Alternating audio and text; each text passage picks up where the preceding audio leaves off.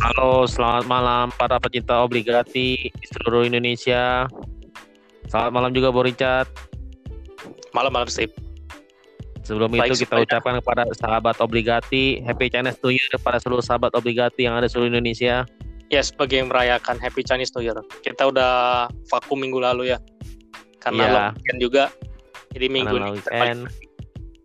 Siap minggu ini dipenuhi oleh partai-partai yang cukup mengejutkan ya dari segi di zona Eropa ya Richard ya. Yes, uh, semalam ada kompetisi Europa League dan juga Europa Champions League, League ya, dan hari Champions League. Ibu, betul. Hasilnya kalau kurang, kita lihat hasilnya kalau buat tim-tim Serie A kurang memuaskan ya. Ya, cuma Roma yang berhasil meraih tiga poin ya di kandang Braga ya. 0-2. Kalau di Europa League Roma mendapat hasil yang puas liga tapi kalau di Champions League Juventus juga tidak mendapat hasil yang positif mereka juga kalah. Ya 2-1 ya lawan FC Porto. iya karena blunder katanya ada eh, blunder dari tim-tim sendiri pemain sendiri sehingga menghasilkan kekalahan 2-1 2-1 betul. Itu uh, dua-duanya gol di menit awal awal, ya menit, menit, awal, awal. di masing-masing babak ya jadinya. Iya babak pertama sampai, babak kedua. sampai gue baca di komentar-komentar Juventus tuh Indonesia. Sampai ada yang bilang tuh memplesetkan nama band Kankur. Jadi band ancur gitu. Saking kemarin. Karena jarang-jarang nih blunder. Biasanya kan band Kankur ya, jarang nih jarang, jarang blunder. Iya. Cuma kemarin kayaknya kaget juga mungkin. Karena Porto pressingnya tinggi. Ya, Betul, itu mainnya agak mengejutkan. Dan ini betul. juga mainnya juga beda di Champions League yang membutuhkan Champions mental yang cukup tinggi harusnya. Betul banget. Tapi Terus, untuk pelatih Pirlo Pirlo sendiri nggak terlalu ini ya. Pelatih Pirlo tidak tidak menyalahkan pemainnya.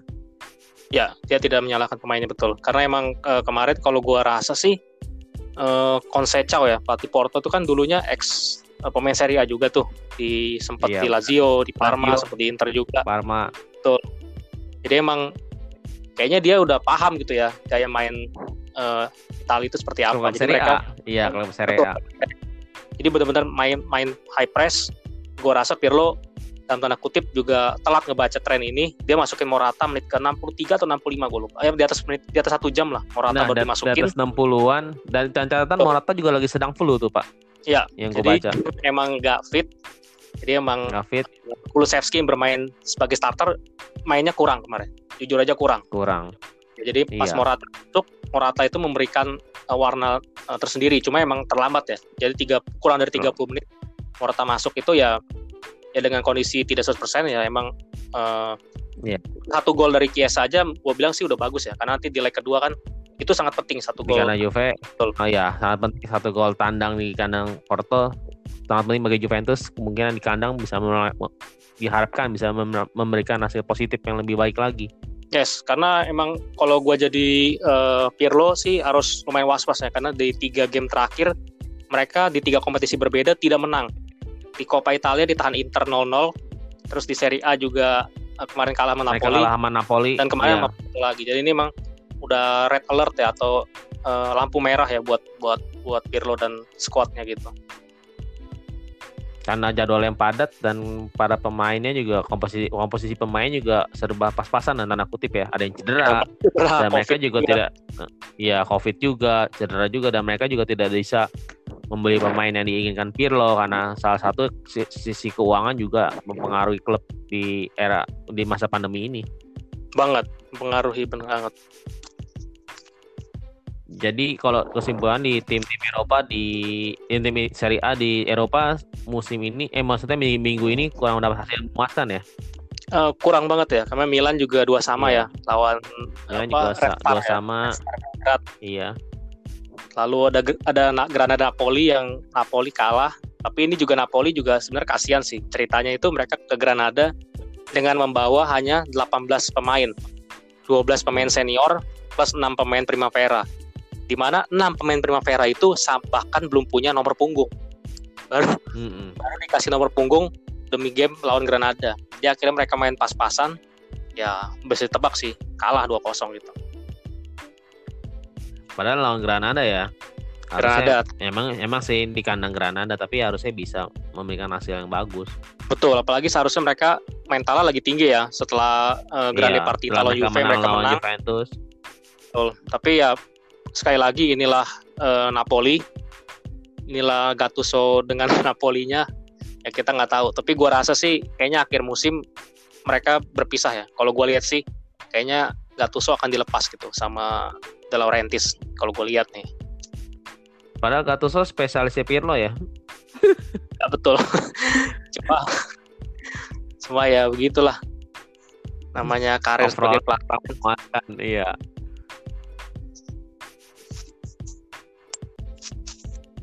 Jadi tinggal Lazio dan Atalanta ya di minggu depan ada dua yang masih belum main kemarin di Liga Champions. Ya, Lazio main Liga Champions. Ya. Kita lihat walaupun keduanya juga berat nih yang satu ngelawan juara bertahan, yang satu lawannya Real Madrid ya, pemilik iya. gelar terbanyak. Ya. Jadi emang kayaknya langkah-langkah uh, para klub Serie A ini cukup cukup berat sebenarnya. Cuma ya kita lihat aja di akhir musim apakah mereka bisa maksimal ya di kompetisi Eropa gitu. Semoga bisa mendapat hasil yang maksimal. Minimal finalis deh. Jadi 6 yeah. Serie A itu juga tetap uh, berkibar ya di kancah Eropa. Koefisien ya. Betul, koefisien tetap uh, tetap stabil ya.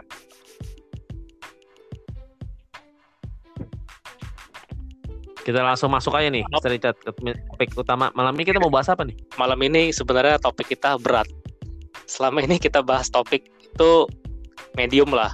Kalau para sobat obligati pernah dengar podcast kita, topik-topik kita itu biasanya uh, related banget sama fans ya, sama permainan, iya. atau sama hal-hal yang emang uh, related dengan uh, klub atau squad itu sendiri gitu. Tapi kali ini kita akan bahas sedikit di luar lapangan hijau, tapi masih berhubungan dengan sepak bola Italia.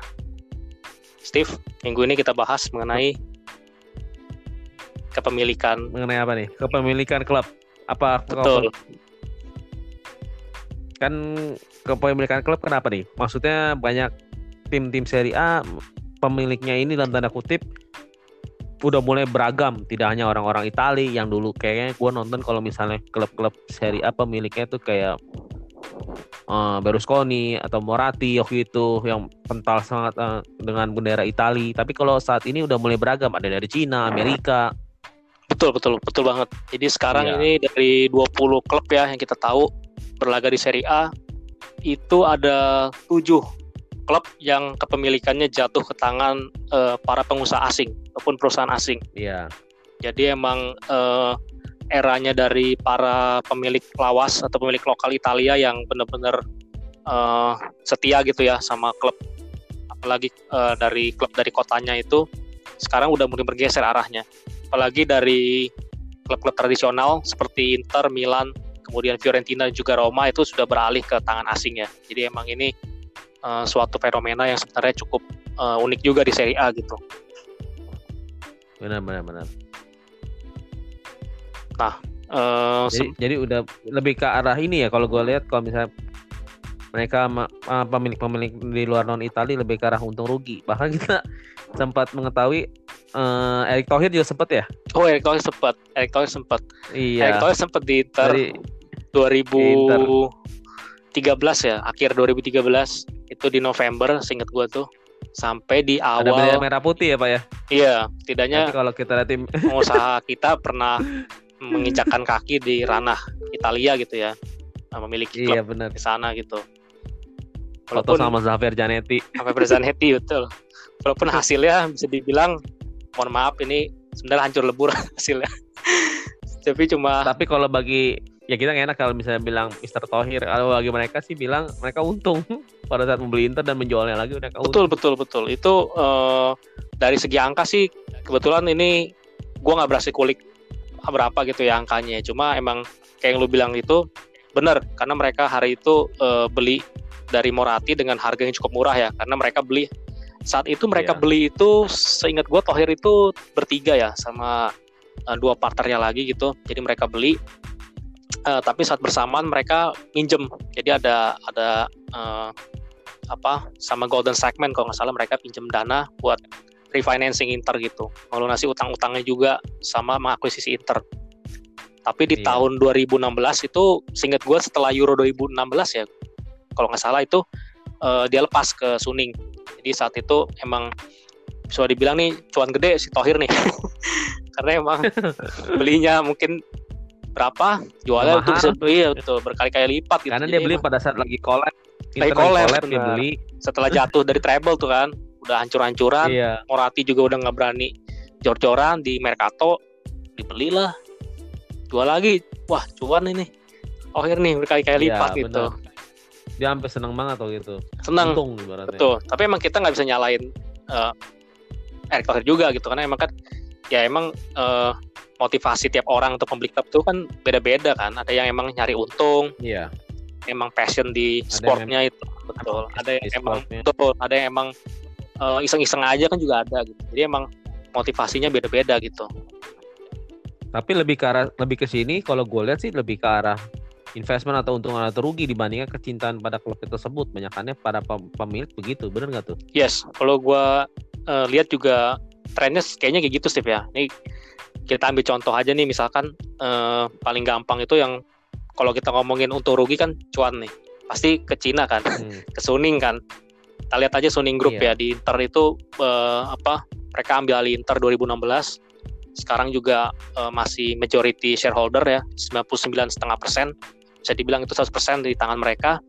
Tapi mereka emang benar-benar iya. uh, apa membuat Inter itu cuma buat uh, kerajaan bisnis mereka sih di di China gitu. Karena mereka menggunakan brand Inter itu buat uh, kalau lo inget mereka punya klub juga bola di Liga Cina ya Jiangsu Suning ya jadi mereka yeah. emang kadang-kadang pemain Inter itu dari yang udah dibuangan gitu dilempar ke sana kayak Miranda, Eder.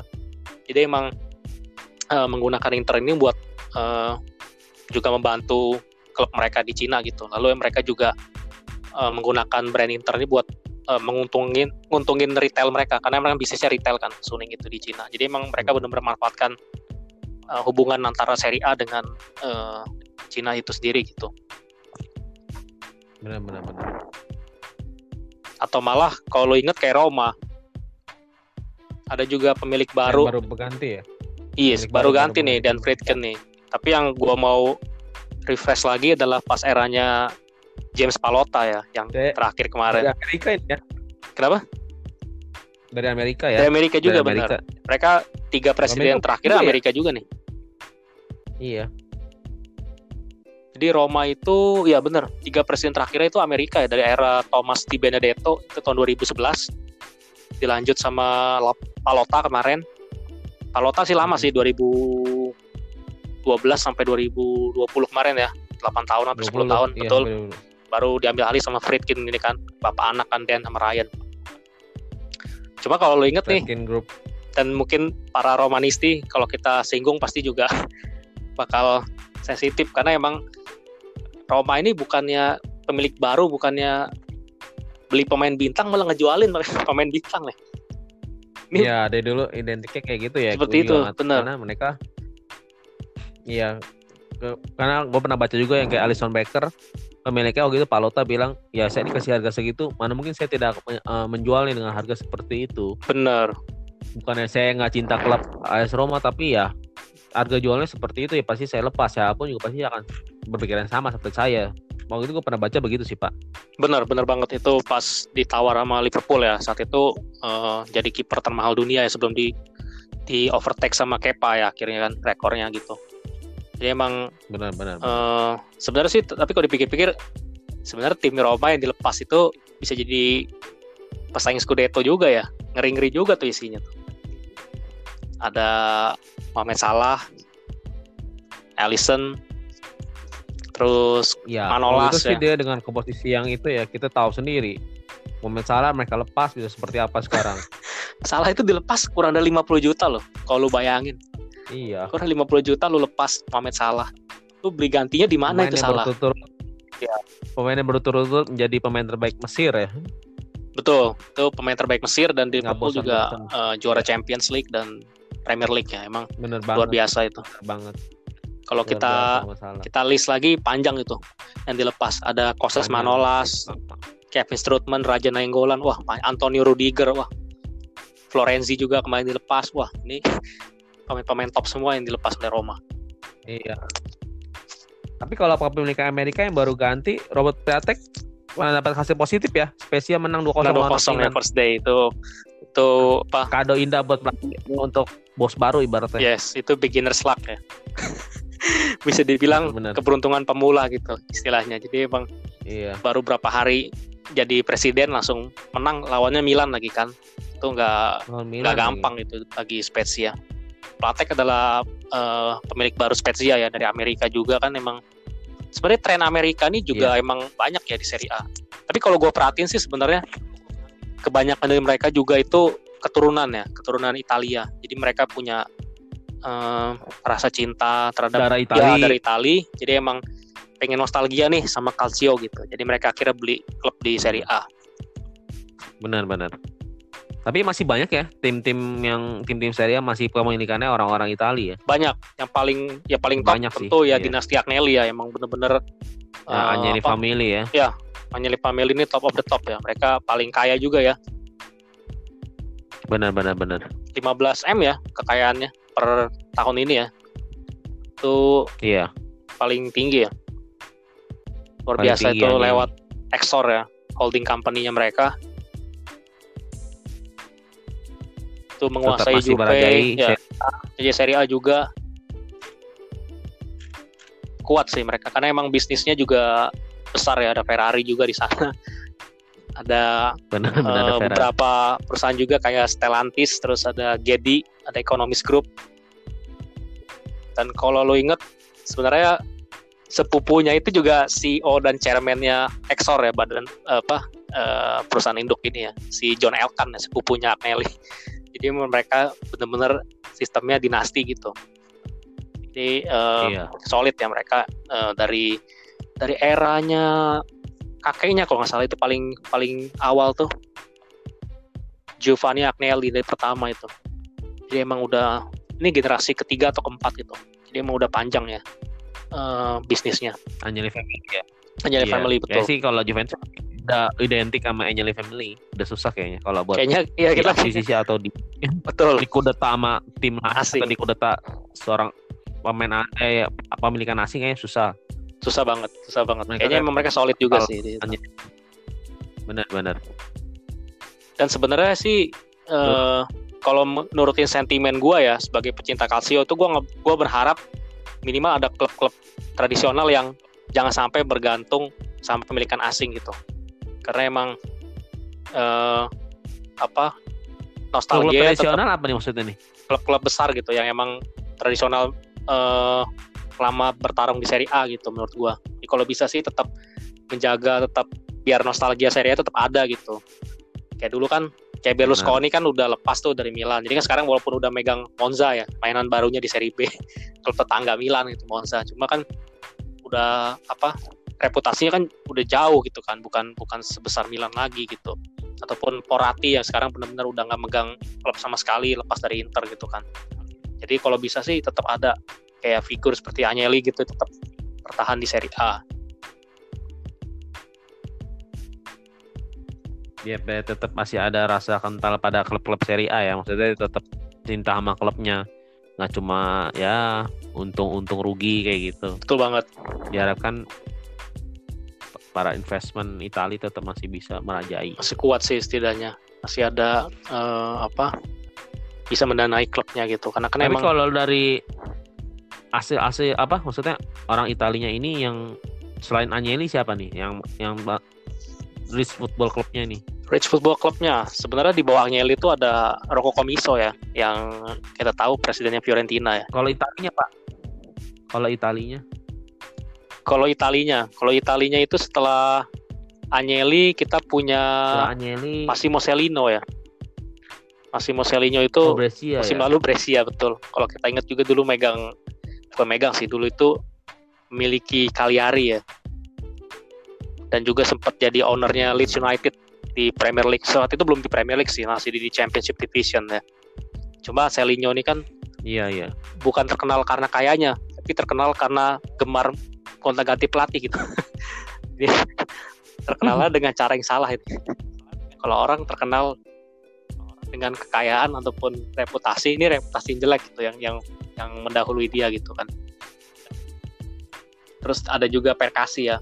Uh, ada Antonio Perkasi, Perkasi ya, Atalanta. Atalanta. Ibaratnya kalau gue bilang dia melatih apa maksudnya dia mendanai Atalanta ini untung sih. Betul banget. Nggak materi pemain segitu hasilnya Bisa, betul. tiga ke empat kan. Tiga champions tuh besar loh hadiah duitnya. Dua kali mereka iya. dua kali partisipasi iya. dua kali tembus ke enam besar kan. Terus Inter dua kali kalau lolos. Dan gaji pemain betul. jadi emang iya. apa dan full duitnya tuh lebih banyak. mereka juga nggak gede-gede juga. Itu iya. gaji mereka tuh uh, kecil. Bisa dibilang ya untuk ukuran klub Liga Champions tuh kecil. Bahkan gue pernah baca cuma per berapanya Real Madrid gitu pas dibandingin. Gue lupa tuh ada perbandingan sih sempat ada trivianya gitu. Oh ya Atalanta ya Atalanta Madrid. Ya. jadi dilihat beban gajinya ada, wah. ada compare compare. Betul. Pas di compare tuh wah jauh banget itu. Jauh jauh banget. Dan juga Atalanta akademinya bagus ya bisa dibilang ya. Banyak pemain-pemain muda yang ya uh, ditelurkan di ya orbit betul dari uh, Atalanta. Dan kepake ibaratnya yes, gitu. setuju. Jadi gua rasa hmm. uh, Perkas ini sukses bisa dibilang ya memiliki Atalanta gitu secara prestasi dan juga secara bisnis tapi di Italia ini gue lihat nggak ada yang seperti kayak di Liga Inggris ya, Sheikh Mansur, orang-orang dari Asia. Nah, bener banget tuh. Dari Timur Tengah kali ya yang yang lebih spesifik ya, bener. Nah, belum belum iya. ada nih. Kita belum belum mendapati belum ada. uh, para sheikh yang tertarik buat mengakuisisi klub-klub Italia. Ataupun para taipan iya. Rusia nih. Raja-raja minyak dari Rusia juga belum ada yang masuk nih ke Serie A kan. Karena mereka lebih karena gue pernah baca gitu si Abramovic waktu mau beli klub ditanya tanya mau beli klub klub Serie A nggak? Kata dia kurang menguntungkan karena dari sisi penonton atau segi uh, menarik penonton ibaratnya ini lebih komersil Liga Inggris. Jadi Abramovich juga nggak mau beli klub Italia yang gue pernah baca gitu. Setuju setuju bener. Yang lo bilang ini bener. Itu pernah ya bener di interview Abramovich bilang seperti itu dan emang faktanya juga emang lebih menguntungkan mengambil klub Premier League ya karena emang stadion pertama stadion iya. itu hak milik klub. Kalau di Italia kita tahu stadion kita numpang ya nyewa nyewa sama Pemkot. Iya. jadi kita nyewa sama iya, belum bayar PMK lagi itu ribet yang kedua karena yang, pu yang punya yang punya uh, klub sendiri masih dikit di Betul. Italia dan cuma Mata cuma si berapa ya? Iya. Cuma empat atau lima klub Serie A yang punya stadion pribadi ya, termasuk Juventus, Udinese, iya. Cagliari, iya. Atalanta, satu lagi Sassuolo kalau nggak salah. Cuma lima bener. Atalanta. Cuma lima. Sisanya itu semua numpang nyewa pak. Jadi emang iya. apa nggak untung gitu. Dari segi tiketing kan bagi dong. Kita mesti duit sewa mesti iya, bayar, iya, bener sharing. Mesti bayar, mesti bayar ke Pemkot. Makanya mungkin kurang menarik dari sisi penonton atau siar Terus, segala. Uh, kurang mereka lebih. Apa stadion kita juga di Itali kan juga emang bisa dibilang nih kalau lebih kasar bilangnya buruk ya situasinya ya kondisinya juga kan banyak stadion itu yang tua-tua gitu kan terakhir kali renovasi mungkin pas Piala Dunia 90 udah berapa tuh udah 20 tahun lebih ya nggak di apa-apain 30 tahun ya 30 tahun nggak di nggak dipugar gitu kan. Bahkan stadion besar kayak Olimpico ataupun San Siro juga masih terlihat kuno ya. Iya benar. Belum Cuma ada ya, renovasi atau perbaikan. ada renovasi juga kecil-kecilan gitu kan. Belum belum ada peremajaan. Peremajaan kecil-kecilnya ada sih iya jadi emang terlambat sekali. Kalau lu lihat itu Tottenham Hotspur Stadium itu gue pernah pernah lihat uh, apa video YouTube-nya gitu ya. Itu keren banget. Kayak stadion abad abad 23 gitu. Benar-benar canggih gitu. Jadi emang beda iya. banget ya. Stadion kita kan ya beda. purbakala gitu. Itali gitu. Sampai dulu De Laurentiis presiden Napoli kalau lo inget pernah ribut kan. Katanya ruang ganti pemain Napoli itu kayak toilet, kayak toilet umum. Saking jeleknya gitu kan. Emang ya gitulah. Terus Bener apa komiso juga presiden. Jadi kurang menarik para pemain itu ya. Betul. kurang menarik, menarik para para. Terus ketika akan dibangun stadion baru juga susah kan. Main Roma sama Fiorentina mau bikin juga kendala. Inter dan Milan juga sama.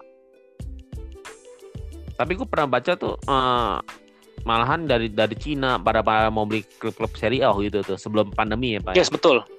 Yang dimulai sama Suning dulu ya udah mulai itu pada pada mau beli rencana Nggak jadi, tapi nggak jadi apalagi pas pandemi begini udah Betul dan jadi. terus sebenarnya sih selain Suning ada yang duluan dibeli itu tetangganya yang merah itu Milan kan. Cuma salah beli itu. ya Itu salah beli sih. Eh enggak enggak enggak duluan sih, duluan Suning tetap ya. Beda setahun sih itu. Jadi Lee Yong Hong itu beli 2017 gitu. Cuma karena mungkin pas fit and proper test itu enggak enggak menyeluruh. Ternyata itu dana yang digunakan itu dana pinjaman ya. Dana dana dengan Hmm. bunga besar akhirnya kan nggak sempet atau bunga sempet nggak sanggup bayar nggak sanggup bayar akhirnya diambil kan Iya, sama iya. si Elliot sendiri sekarang juga masih Andre Elliot kan Milan jadi kisahnya itu ya lucu Benar-benar. juga sih sebenarnya bagi klub sebesar Milan lu bisa lengah menjualnya ke tangan dalam tanda kutip pengusaha abal-abal gitu kan nggak jelas dari mana terus juga eh, jor-joran di bursa transfer sampai akhirnya kebelit utang. Dan musim lalu kan nggak main di Europa League gara-gara kena financial fair play kan Milan. Hmm, jadi emang benar-benar.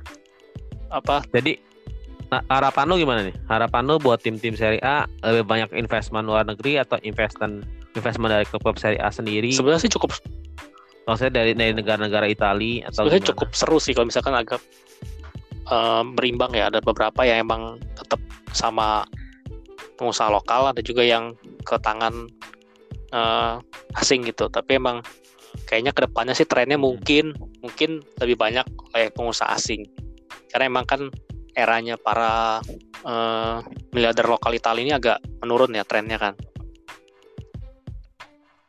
Jadi sih gua harap sih tetap benar, benar, benar. sebenarnya sih bukan masalah asing atau lokal ya. Cuma lebih ke arah bagaimana itu eh, para pengusaha itu tetap memperhatikan klubnya jadi tetap bisa eh, continuous ya tetap berkesinambungan gitu kelangsungan hidupnya.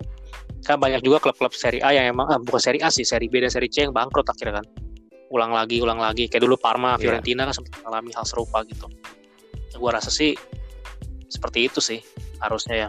Gak ada masalah mau dari orang Italia atau nggak orang Italia gak ada betul. Masalah tapi tetap gua harus gue juga Harus- sama sih. Nggak mau nggak ada masalah lu juga setuju sama kan? Tetap nggak nggak nggak nggak masalah Sama. kan sumber dana tapi lebih ya nggak masalah. Tapi lebih dalam tanda kutip lebih berani jor-joran lah. Dalam menghidupi klubnya agak bisa lebih eksis lagi agak lebih berwarna lagi lebih pemain yang bintang gitu.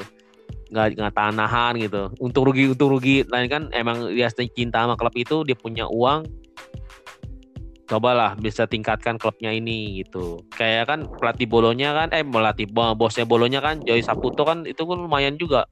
Empat lihat salah satu bos eh, terkaya juga tuh empat besar di Serie A Joy. Saputo dari Kanada ya itu. Iya, dan kita lihat bolonya pun timnya hanya mediocre, ibaratnya malah di bawah mediocre, eh, hampir menghiasi seri B. Diharapkan ya bosnya bolonya ini bisa mau mengucurkan dananya lagi lebih banyak lebih beli pemain-pemain bintang atau bisa membangkitkan bolonya. Siapa tahu bolonya bisa masuk zona Liga Champions. Karena siapa yang nyangka Atalanta sekarang bisa seperti itu. benar-benar mereka harus tiru minimal sistemnya seperti Atalanta Iya. Sassuolo ya yang emang emang eh, sekalian beli Nah, beberapa pemain penting juga mengorbitkan akademi dan lebih penting beli pemain-pemain dengan murah dan dijual lagi dengan harga mahal ya. Itu sebenarnya kunci juga sih. Kalau mau bersaing di papan atas ya. Karena duitnya duitnya diputar tuh harusnya bisa lebih dan juga sih kalau menurut gua presiden itu harus hadir di stadion sih. Ini ini gua ya sebagai sebagai pecinta Calcio ya. Kalau bisa nonton gitu. Jadi bukan cuma nonton pas saat, saat ya sebulan sekali atau dua bulan sekali gitu. Kalau bisa tiap minggu sih tetap harus menunjukkan passionnya gitu. Tetap harus nonton kayak. Agnelli ya Pak ya. Sampai bo sampai bosan gua Ya, lagi, lagi. Agnelli Atau- juga. Milan juga Scaroni sebenarnya lumayan sering nonton tuh tapi sekarang kan Maldini sama eh, Ivan Gazidis ya yang yang lebih banyak eh, apa hands on sama kerjaannya Milan gitu sama Milan kondisi Milan di lapangan gitu kan atau jangan kayak saya sering nonton. nonton Pak. Laurentiis nonton kalau kita lihat tuh Laurentiis Lotito tuh Lazio juga nonton kalau di Lotito Iya. terus siapa lagi ya? Itu Massimo Ferrero tuh. Dengan pakai sial Sampdorianya itu juga nonton. Massimo Ferrero. Banyak sih klub-klub yang dimiliki sama pengusaha lokal sih? Mereka benar-benar supportnya itu benar-benar sampai nonton ya. Karena mereka emang benar-benar cinta calcio. Ditunjukkan gua harus hadir nih. Tim gue di mana pun mau main home away gue nonton. Dan itu emang harusnya tuh pemilik yang sejati seperti itu ya. Kalau pandangan gue sih gue rasa lu juga setuju sih harusnya kayak Iya, gitu kan Iya, nonton. Ibaratnya dia tahu nih timnya dia nih mungkin kurang apa, kurang apa dia bisa beli Benar. pemain. Atau pelatihnya kurang tanda kutip gue ganti lah gitu. Dia berarti nonton nonton langsung betul as- asal asal aja- asal nggak kayak Celino ya satu musim ganti tiga orang Iya. itu capek capek ngegajinya Oh. juga itu Karena dia dia juga nggak ngeliat juga sih pak. Apa mungkin tanda kutip dia juga nggak iya juga main gitu. main asal aja sih atau seperti dulu Iya. eh Pak Erick Thohir juga nonton tiap kali nonton Inter kalah gitu tiap kali nonton ke stadion malahan hasilnya malahan nggak nggak sesuai harapan kan. Walaupun nontonnya juga jarang-jarang. Kan banyak banyak. Kan banyak petinggi petingginya juga dan tanda kutip iya benar. juga, itu banyak pas eranya Thohir tuh banyak banget yang yang bisa dibilang eh, kurang Iya. kompeten ya. Sampai akhirnya Suning ambil alih terus eh, Marota masuk. Nah itu Sebenarnya sih- baru ini. nggak mak- nggak maksa bapak iya. Sebenarnya saya nggak maksa bapak buat nyebut satu merek gitu tapi ya bapak udah nyebut satu merek juga. Cuma mengarah ke sana. Kan nggak semua bos-bosnya ini Iya itu dan itu emang ya bener sih. Para bos itu harus punya top management yang benar-benar ngerti tentang sepak bola ya. Sepak bola dan profitnya gitu dari segi Iya. company. Bukan hanya dari segi sportnya aja Iya. kan bukan hanya segi dari benar profitnya juga banyak kan dari profitnya jadi emang sih. harus imbang nih Hmm. sport dan profit itu dan revenue atau penghasilan Harus itu juga imbang. harus harus apa dipikirin masak-masak gitu kan Iya setidaknya ada yang masukan asistennya itu yang ngerti lah akan kebutuhan dan timnya emang Eh, di situlah emang benar dan Kalau situlah emang ngerti. bedanya apa eh, klub-klub yang dimiliki oleh presiden lokal sama asing ya kalau yang asing kebanyakan menyerahkan semuanya ke tangan CEO ataupun direktur olahraga biasanya yang banyak Hmm. turun ya. Karena presidennya cuma simbol gitu kan. Kalau yang presiden lokal kan banyak kan turun.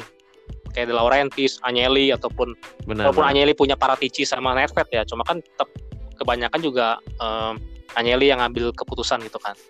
Ataupun De Laurentiis, Lotito juga sama seperti itu. Iya iya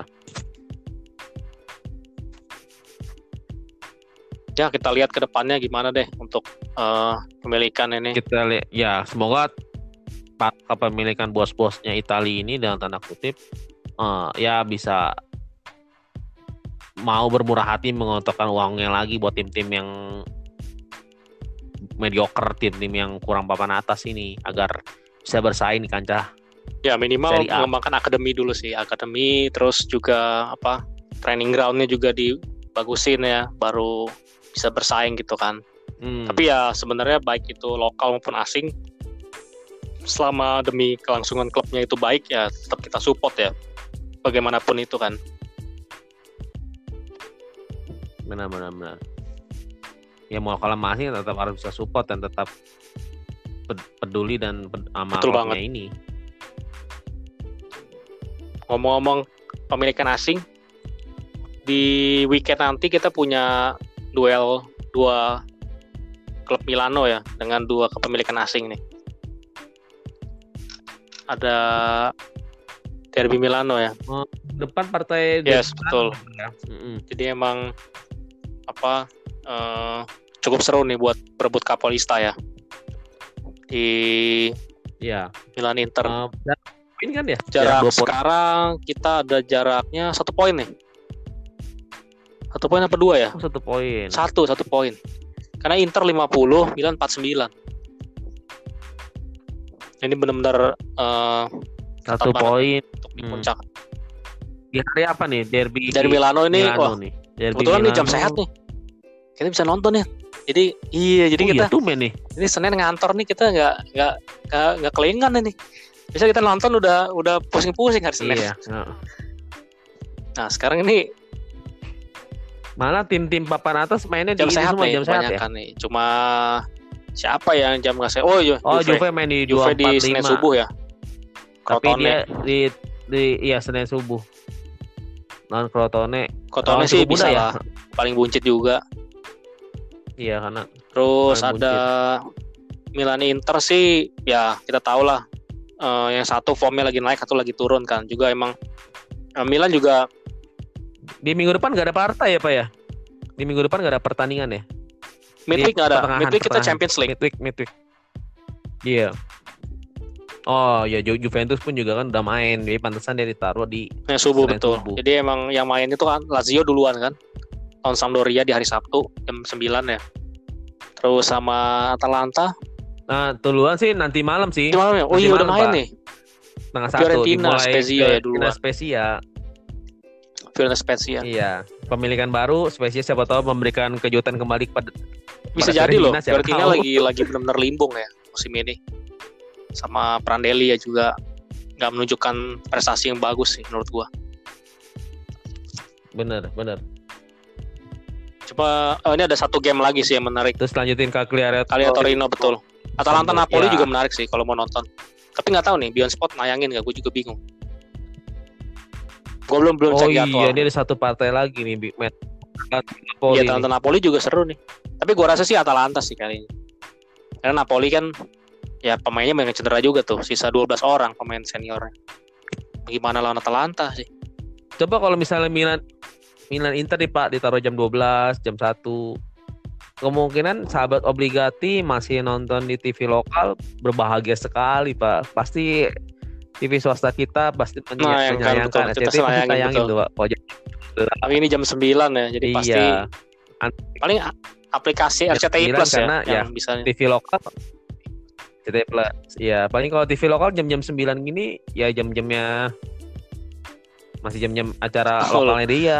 Pas seri A ya nomor kesekian ya. Kalah. Gak ada tayangin. Dia kalah. Iya.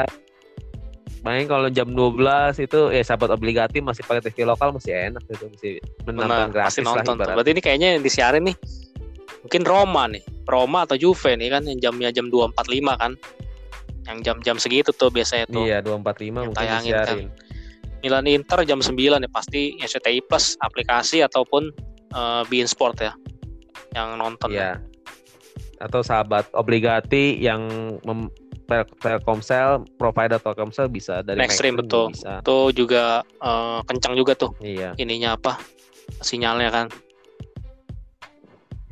iya sinyalnya kencang bagus kok pak saya sendiri oh, pakai pengguna ekstrim. Malah saya ngiklainin ekstrim. Pengguna ekstrim. Iya, siapa tahu deh. Sebagai bisa jadi, bisa jadi, bisa jadi. Mudah-mudahan tuh. Ngomong-ngomong, satu Mudah satu uh, bahasan dikit. Kenapa nih? Prediksi lu Milan Inter skor? Bahasan pen saya sebelum penutup. Imbang pak satu-satu ya? Feeling gue sih juga kayaknya tapi gitu. kalau misalnya mis nggak boleh imbang nih misalnya kan sahabat obligasi mungkin bilang ah ini mah hostnya obligati cari aman. Bilangnya imbang imbang. Suruh pilih salah satu. Milan Inter. Dari gua sendiri dulu ya. Mungkin Milan satu kosong. Mungkin betul. Mungkin. karena emang kalau dari segi uh, mitos ini gue sampai runut nih mitos pertemuan ya Milan Inter Milan Inter gitu kan. Hmm. uh, itu mitosnya siapa yang memenangkan pertandingan derby pas putaran pertama sebagai ya derby Milano. derby della Madonnina siapa yang menangkan derby putaran pertama sebagai tamu biasanya menang lagi di putaran kedua sebagai tuan rumah. Itu. Itu adalah uh, apa uh, yang gue lihat gitu ya dari rekor pertemuan selama ini gitu jadi musim lalu contohnya Inter menang 0-2 tuh ketika Milan jadi tuan rumah hmm. di leg keduanya mereka menang lagi 4-2 gitu iya terus hal yang sama juga kejadian iya. di season 2018-19 dua musim oh, lalu itu juga menang Hmm. Mereka menang di leg pertama sebagai oh saat itu enggak, saat itu mereka rumah dulu sih. Tapi kalau gue lihat sih biasanya tim yang sempat menang sebagai tamu biasanya menang ataupun meraih hasil positif di leg keduanya lagi sebagai tuan rumah. Gitu. Jadi paling jadi leg leg satu, kan dua positif tuh. Bisa jadi ya, kalau gue lihat dari rekornya seperti itu. hmm. Hmm. Rekor seperti oh, itu. Rekornya. Ya. Karena emang dari segi rekor uh, namanya derby kan kadang-kadang kita percaya, boleh percaya boleh enggak gitu namanya derby yeah. kan beda dari dari game-game yeah. sebelumnya gitu kan bukan ini bola Betul, pak namanya juga kita kan fans layar kaca gitu kan jadi ini yang dari sepengamatan gua yeah, gitu yeah. jadi gua lihat sih rekor pertamanya gitu cuma kalau dari tren tren jadi kalau derby seperti itu lo dipasang obligasi jangan bilang seri kalau pilih sana Maksudnya mereka itu gimana? Siapa yang menang? Milan atau Kalau dari gitu, rekor pertemuan eh dari apa? Dari mitos gitu ya seperti gue bilang tadi itu ke Milan. Tapi kalau dari tren ah. terkini itu masih Milan, uh, lebih unggul Inter sih karena kan Milan juga dua game terakhir nggak menang ya. Nggak menang dan Spezia dan Restar Iya. Apalagi Milan berhasil bobol dua loh kemarin betul. kalah. Spezia. Spezia. Terus Restar juga berhasil cetak iya. dua gol kan. Jadi emang formnya mereka agak limbung Benar. Dan benar. emang Pioli ini kan juga emang bisa dibilang pelatih spesialis paruh pertama gitu. Kadang-kadang paruh kedua itu agak agak uh, gasnya agak agak lepas kan betul. Stabil. Jadi ya nggak tahu nih. Iya, dari dari dari apa yang menang kita lihat dari segi mitos atau dari segi form gitu. Harusnya sih kalau gue lihat sih imbang sih, tapi nggak tahu sih. Milan baru main kemarin di hari baru semalam sih main ya dan mereka main lagi hari Minggu jam 9 yeah. malam loh sebentar waktu istirahat Inter nggak punya komitmen Eropa jadi mereka punya satu minggu full yeah. buat iya. persiapan tapi gue nggak tahu nanti di akhir pekan siapa yang lebih unggul kan karena ya ag agak lebih aneh juga ya kenapa Milan taruh di jam 9 ya kenapa dia nggak tukar sama Juventus Crotone Ibaratnya Milan harus main di Betul, jadi harusnya Eropa League. Benar-benar. Tapi ya bisa di jam mereka. subuh harusnya mereka. Karena emang Kayaknya hmm. jarang banget nih Derby Milano di, di jam, jam 9 ya. Terakhir kali tuh seinget gue Derby Milano jam 9 tuh tahun 2017. Iya. Itu skornya dua sama seinget gue. Gue nonton tuh. Luar biasa. Jadi luar biasa ya kalau partai-partai besar sih kemungkinan gue masih inget itu. Kalau yang apa memorable lah gitu. Iya, pasti nih kita bahas siap, nanti siap. Pak. Buat reviewnya. Milan Inter nih. Buat reviewnya sahabat-sahabat obligati pasti juga udah gak sabar nonton AC Milan lawan Inter nih. Derby Milano menentukan Kapolista pasti sangat sangat seru nih. Yes, untuk uh, Derby Milano penutup kita buat minggu ini. Untuk minggu ini cukup dulu yes, ya. kita sudahi saja karena sudah berkati satu jam nih kita nih. Nggak ya. berasa juga betul. Jadi minggu depan Lebih kita akan jam. balik kita benar, bahas bos, dengan dengan materi yang sedikit lebih ringan tapi lebih menghibur. Setelah minggu ini kayaknya materi kita lumayan ya. berat. Cuma uh, mudah-mudahan masih relevan dengan uh, ya. apa seri A gitu kan. Bisa nambah-nambah ilmu sahabat obligati bos-bos seri A nih nyata oh ada pemain asing ada eh, ada orang asing atau investment dari luar Italia atau dari Betul, siapa tahu ada yang ada, gitu. pemilik Indo ada yang tergugah. nambah, nambah, ada ya, yang, oh ada sih sebenarnya Komo ya. Siapa tahu ada iya, bos-bos kan iya bos-bos Indo yang lagi denger. Kita tahu nih Pak bos-bos Indo yang dengar obligati sahabat obligati juga dari bos-bos Indonesia mau mengakuisisi ya, siapa tahu klub Serie A juga. buat membeli klub-klub Serie A gitu. Masih banyak sih bisa dibeli klub Serie A gitu. Iya. Mengikuti jenjang Mr. Eric. Siap siap. Terima kasih Mr. Richard atas kesempatan malam hari ya ini. di episode mendatang. Ya. ya terima kasih juga sahabat obligati. Tetap selalu setia dukung support selalu channel kita agar kita tetap semakin semangat menyiarkan dan menyajikan podcast tentang seri A. Terima kasih.